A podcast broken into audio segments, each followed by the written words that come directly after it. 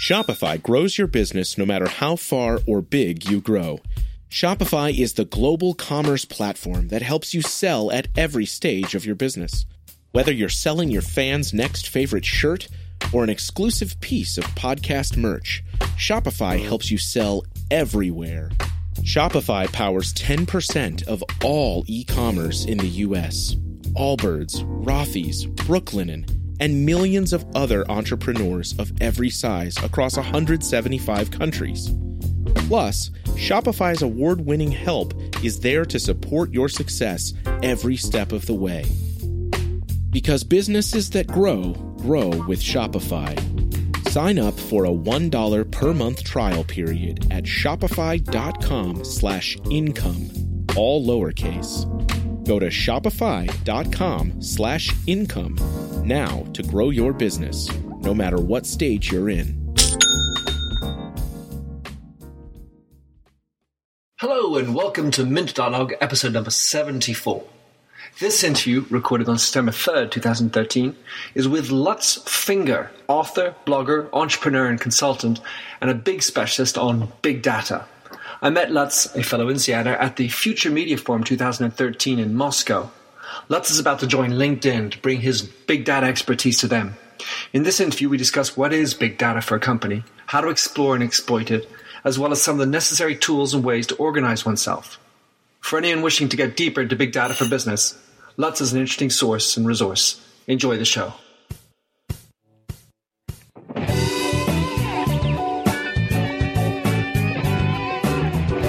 Welcome to the Minter Dialogue Internet Show, where we discuss brand marketing with a focus on all things digital. I am Minter Dial, author of TheMyndset.com. That's T H E M Y N D S E T, where branding gets personal. You'll find the show notes on the blog for the upcoming interview. Let's cut to quick. Enjoy the show. Good morning, and um, glad to have someone who is a specialist an expert in big data on the show. So, tell us who you are, exactly what you're up to, uh, Lutz. Good morning, Minter. This is Lutz. Yes. Well, um, I'm Lutz, Lutz Finger. Um, I'm a quantum physicist by training.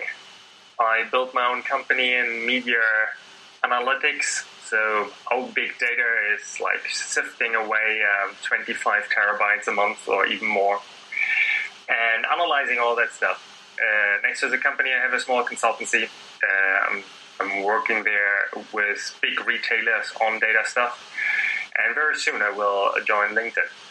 Brilliant. Well, so tell us about quantum physics. That's something that's always uh, I've been passionate about quantum mechanics, quantum physics. Uh, tell us your, your what your specialty with or interest is within quantum physics. Oh, that's a long time ago. Uh, in quantum physics, I actually did indium gallium arsenide uh, quantum dots. So, like you know, those kind of small little LED devices who make a white light. Uh, uh, we started to research those. So, it kind of like trying to build materials uh, which emit light at areas where we couldn't emit light before. So, I mean, this it sounds kind of funny when you add the notion of big data. This is completely invisible data, but lots of it. Well, in physics, very often you have uh, um, the phenomena that you can set up a lot of machinery to measure something.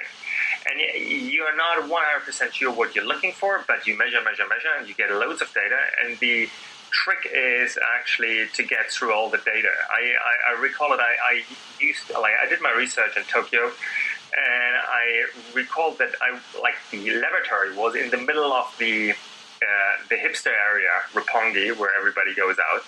Um, so, and my experiments needed to go at night so that the actual train, the, the tube, isn't disturbing. So I had them all running all night. But since I was there already in Roppongi and I was young, I kind of like went out dancing and partying. And next morning I got back and collected all the data to realize that this is too much data. Well, you know, it just sounds funny. Um, the link uh, between Roppongi and uh, hipster and big data, and Haight Ashbury, San Francisco, and big data. Um, so, let's talk about big data. I mean, what is big data in your mind? Well, um, it's a lot of hot air. because at the end, um, in, you collect data and you're trying to predict something from it, or prediction is a big word, like you're trying to find patterns in the data, which helps you to realize certain things. Nothing else you, you, you do as a person, if you get up at a certain time in the morning out of bed in order to make it on time to work, you realize that after a certain point in time in the morning, you will be too late and everything will be wrecked. So you have your own learning mechanism. Get out of the bed early, otherwise you won't be happy. And big data pattern, you you realize your own pattern. And big data, well, obviously, it's a little bit more complex than that, but uh, it's very similar. You're trying to understand pattern, and the good thing is we used to be limited to pen and paper. And then we got a computer, and now we have Hadoop clusters, and we can um, deal with more and more data. But other than that, there is nothing really special about it. It's just kind of you trying to build correlations on it. Right. So um, you and I exchanged on, on a, well, we first of all we spoke on a uh, on a um, panel in in Moscow, and we were talking about this, and that's how we met. And then you and I exchanged on a on a blog post, and I tried to, with some provocation, express that big data is dead. So just to go with your analogy, I think that there are a lot of people that still don't get out of bed and get to work on time so how on earth are they going to layer in on top of that, you know, more sophisticated coffee, more sophisticated alarms, more sophisticated data when they can't even get out of bed and get to work on time in the first place? Think that's the biggest problem um, that um, it's not about technology. It's not about data or missing data. It's very often about not being able to have the right question like I, I recently finished a book for O'Reilly um, called Ask, Measure, Learn, and it starts with it with the term ask because what I saw in my work is that very often companies don't really understand what could be what what they could get out of data. Because they don't really understand what they could get out of data, they actually never pause the pause the question. And since they don't pause the question, they don't get an answer. All right. So I, um, you know, really there's a lot of mystery, mystique, and probably, as you said, hype about uh, big data. But let's be a little bit down to earth and concrete. Let's imagine, all right, you know, you got in front of you a CEO says, ah, all right, big data, we've got to do it. Talk me through what you believe would be the, the things that are needed in order for a company, a brand, to start to get to grips with big data. Well, they are. You can like you can enter this discussion from two directions, and unfortunately, very often only one direction is taken. Um, but um, so the two directions are you if you think in technology terms, you walk up the technology like the normal structure stack or the technology stack. So you, you, you start infrastructure layer and you go up to the application layer where you have then management implication or like implication which hits your business or uh, like the people work. And from those directions, so um, very often it's the technology discussion which is driving data discussions or data analytics discussions. And I'm shying away from the term big data because even when my own company uh, sifts away several terabyte of data every month, uh, I wouldn't call this big. Um, actually, in some senses, we we even use MySQL, very very like um, old-fashioned uh, traditional um, applications there. So um, technology is the wonderful and the other direction is actually from the management application layer. So technology would kind of start saying, okay, what kind of data do you have? How can you save it? Can you put this all in a big pot and save it and store it? And it used to be very, very expensive, and um, it, became way cheaper and more easier to do. And the other direction is you go from the top down, from the management down, and saying, okay, what are actually questions I want to do? And that is way more complex than just putting up a Hadoop cluster and pumping all the data. It's way more complex because you need to be able to execute on a question.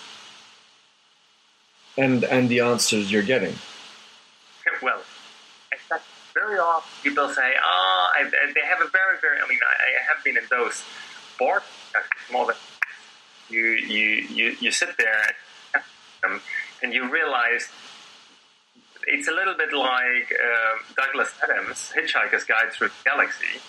They want the answer to life, the universe, and everything. And then they're totally stunned if they get 42 and don't know what how to execute on it. All right, so um, let, let, us be specific. I'm a am uh, a CEO of a uh, consumer products company. My business is doing okay. It's uh, you know let's say 10% margin, um, I, but my growth is not as fast as I'd like to do. Um, how, do, how do I start formulating that question? Well, and then, um, there is not one question, so it's a question every organization can have. Very um, typical stuff, and um, this is uh, like I, am very often break it down into different chapters, so like in, into different parts, so departments. So if you look at the sales department, um, a good question to ask is how do I staff my uh, staff my channels? Like how many products be available at what time? If I'm if I'm a consumer goods company, yeah, how much uh, deodorant do I need in the west of the US at a certain point in time versus the east of the US? Is there differences between rural areas and city areas? And uh, companies tend to have those information on historical data. And uh, unfortunately, very often, uh, you won't believe it, but very often it's huge Excel models. Now, that can be done a little bit more elegant, but the point is not to be elegant. The point is it becomes more accurate and more faster. So what you're trying to do is you're trying to take in other information in order to make a model to tell you how much stuff should I have in a channel. That's a, for for a consumer goods company. That's the non plus ultra uh, to know um, how much stuff they need to have to, to mm-hmm. produce and to have it work to offer to their channel. Mm-hmm. Well, I mean, where where it becomes the uh, a, a question of elegance is being is refined, as Jobs would say, down to the simple question. Because in the essence, there's there is this, this panoply of data available. You know, these big Excel spreadsheets spewing out data. But I love the idea of coming down to the question, or you know, per department perhaps, and then coming up with the the really the key performance indicator. I, so uh, actually, uh, the way described it is what we see in uh, companies very often. There is a massive amount of Excel flowing around. There are, is probably a department which is not doing anything except churning out Excel sheets, which get then sent around per email, cluttering up inboxes, and probably nobody looks at it. And if you want to take one conclusion from one of those um, uh, spreadsheets, then it's fine to take it from that spreadsheet. But if you have a second question which goes beyond that spreadsheet, you're lost. Mm-hmm. Somebody will need to go and dig that data out, and they probably won't do it except you're on board level. Yeah. So, but all those questions are normally not one big question. Somebody who is optimizing, for example, if you now go to marketing, is optimizing the site. On which site should I place an advertisement? Should this a banner? Should this be a banner? A square thing? Should it be on the top right corner, on the left right corner? Should I show something? That's all not question which kind of like make people think, wow, you did this with big data. No, no, no. This is normal operational stuff. Mm-hmm. However, they might not be able to answer those questions at this very moment. Or they might be able to answer it. Very often, companies I'm coming there, they will tell me, yeah, yeah, yeah, I know this all. No, we, we oper- like we optimize it. But they only used a very, very limited information set to optimize mm-hmm. it. Or there's huge advances to do. Now, let's let's get away from this one notion of one one big question.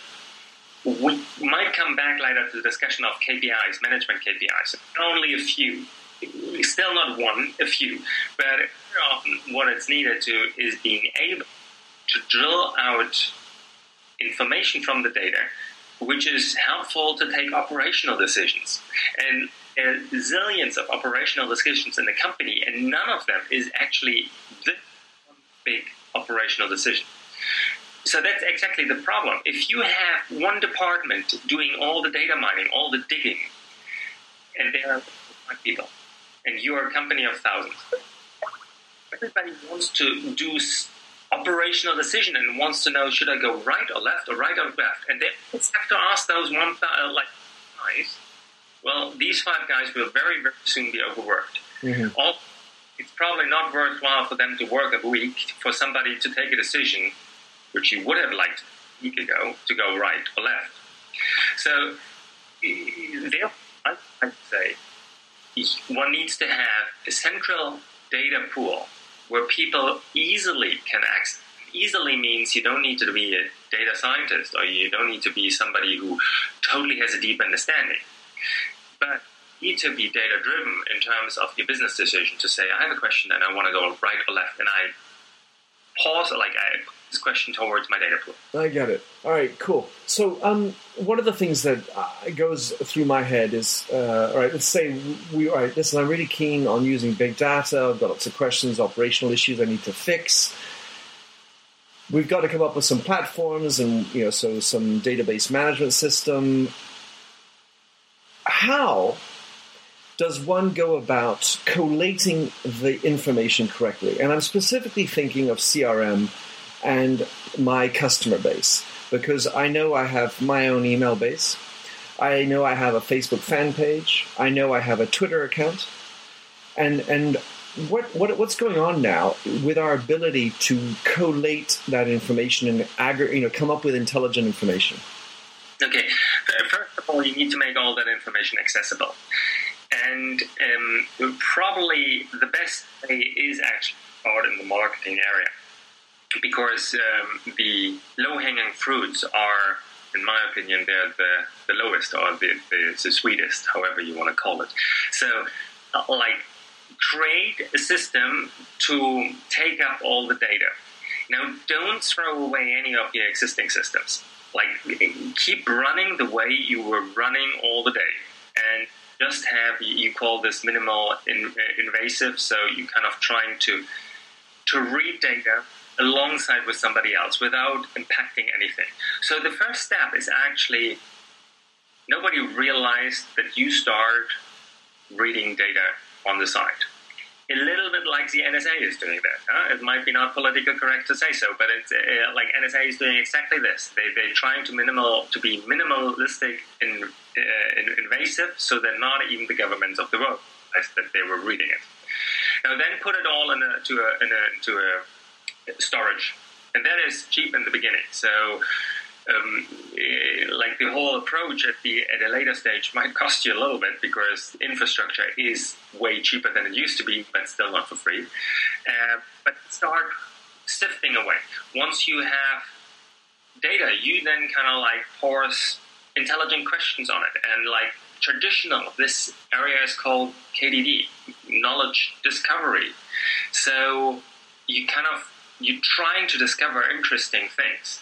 So you then make a team between somebody who understands the database and somebody who works in the marketing team who has questions for should I go right or should I go left?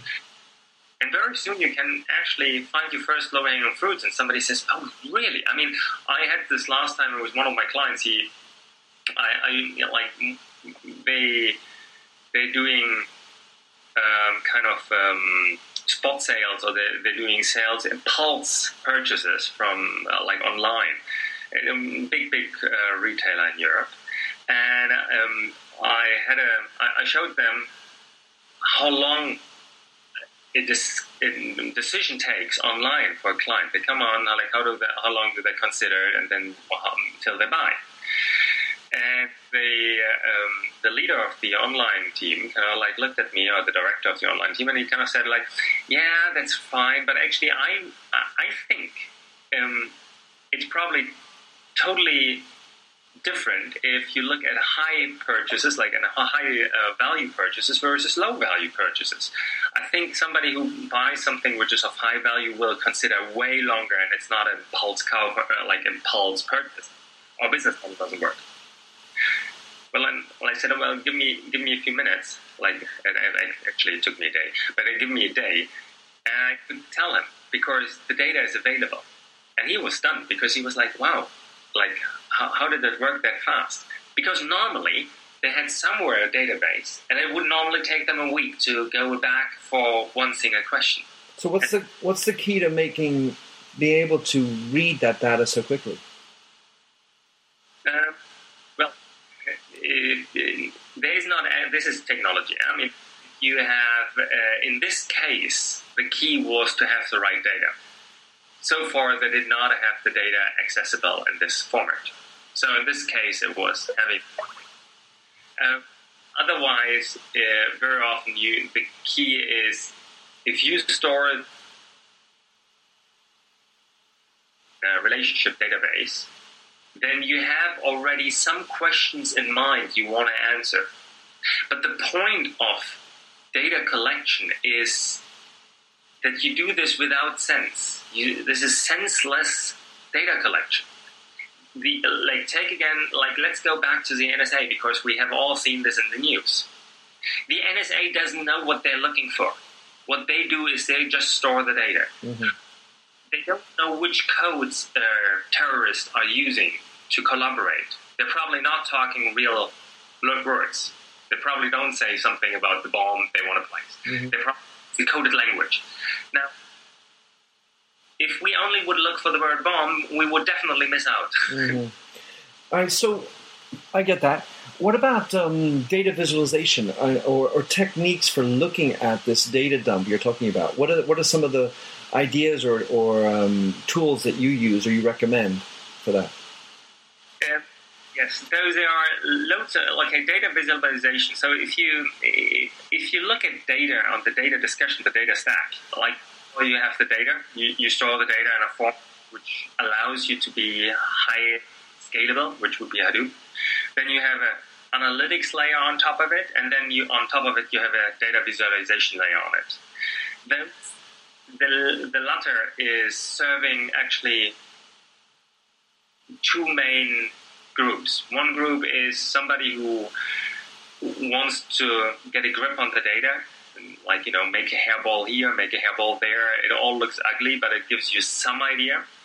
And the other one is to to serve um, business people fast and efficient with good graphics.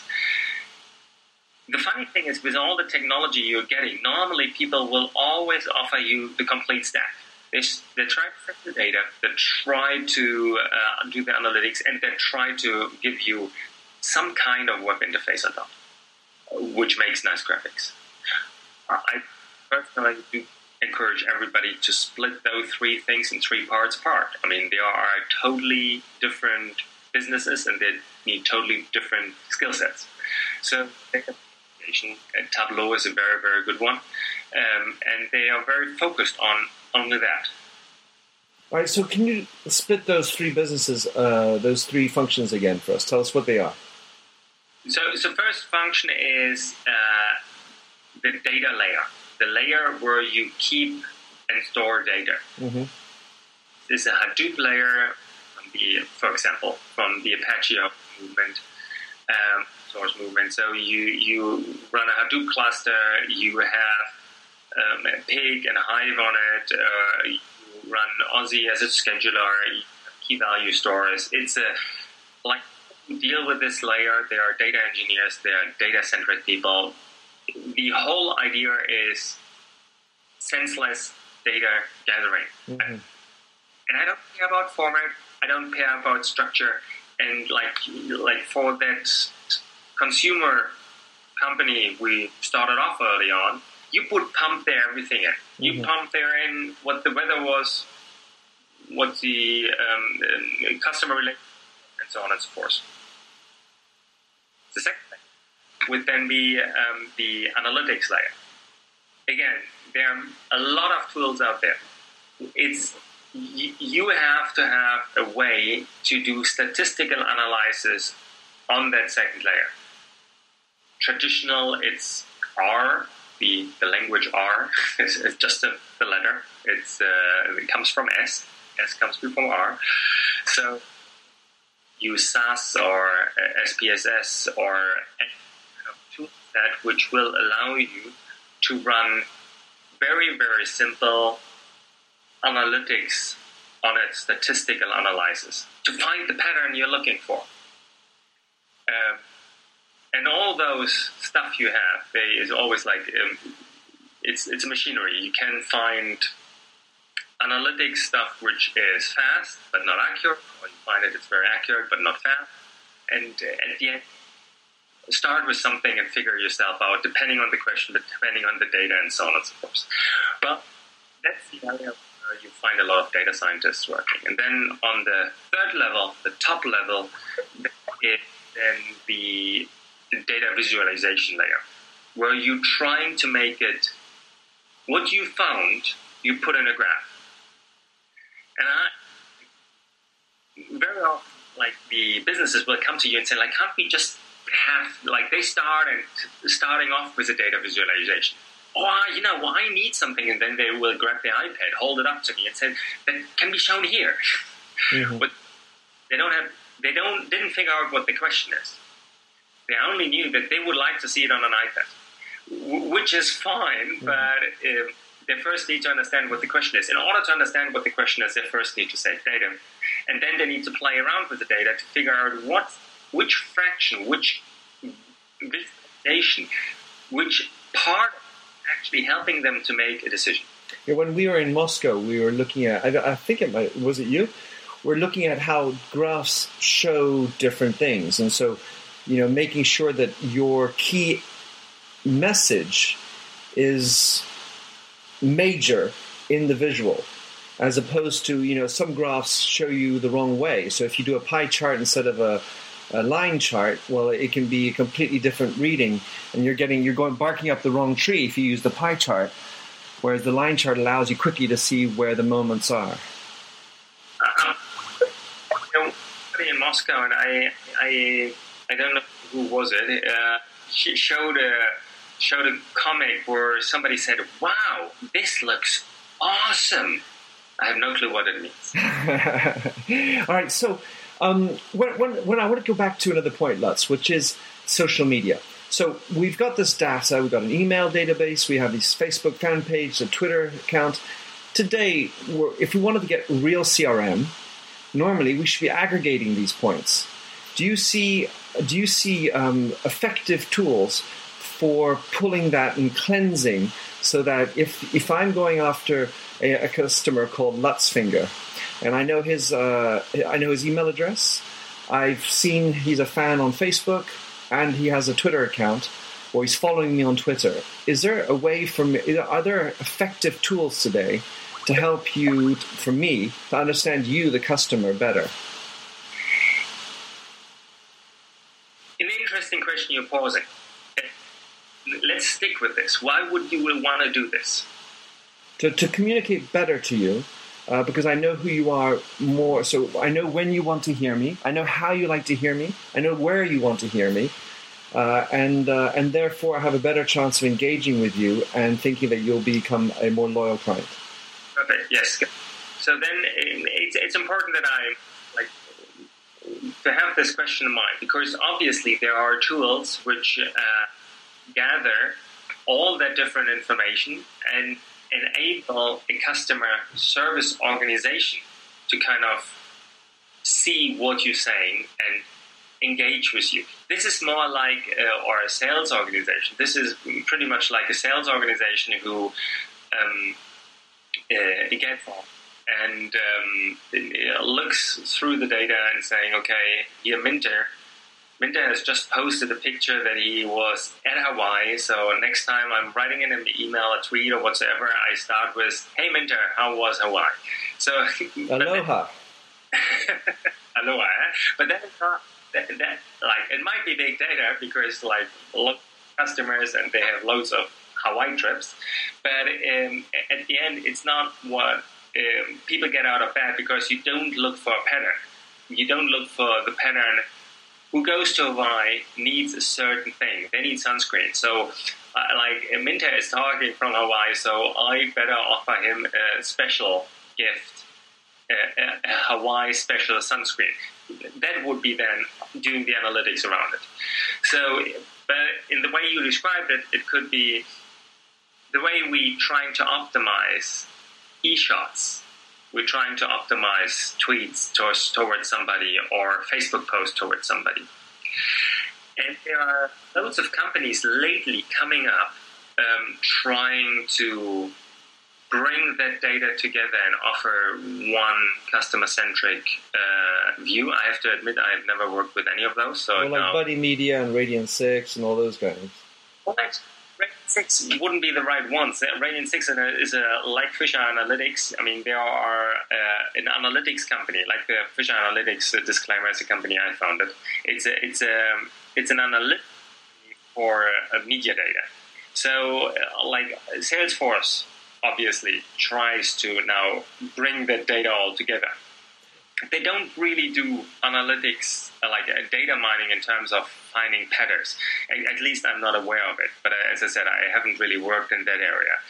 So for um, in, in but that's definitely an approach. You're trying to um, bring or con- contextually is I think is another tool. There are startups coming up who are trying to do this and trying to bring data in. If, if, if I may, then just uh, go back to this notion of, of big data, because the terminology or the definition I'm hearing a lot of is it's it's about volume, velocity, and variety.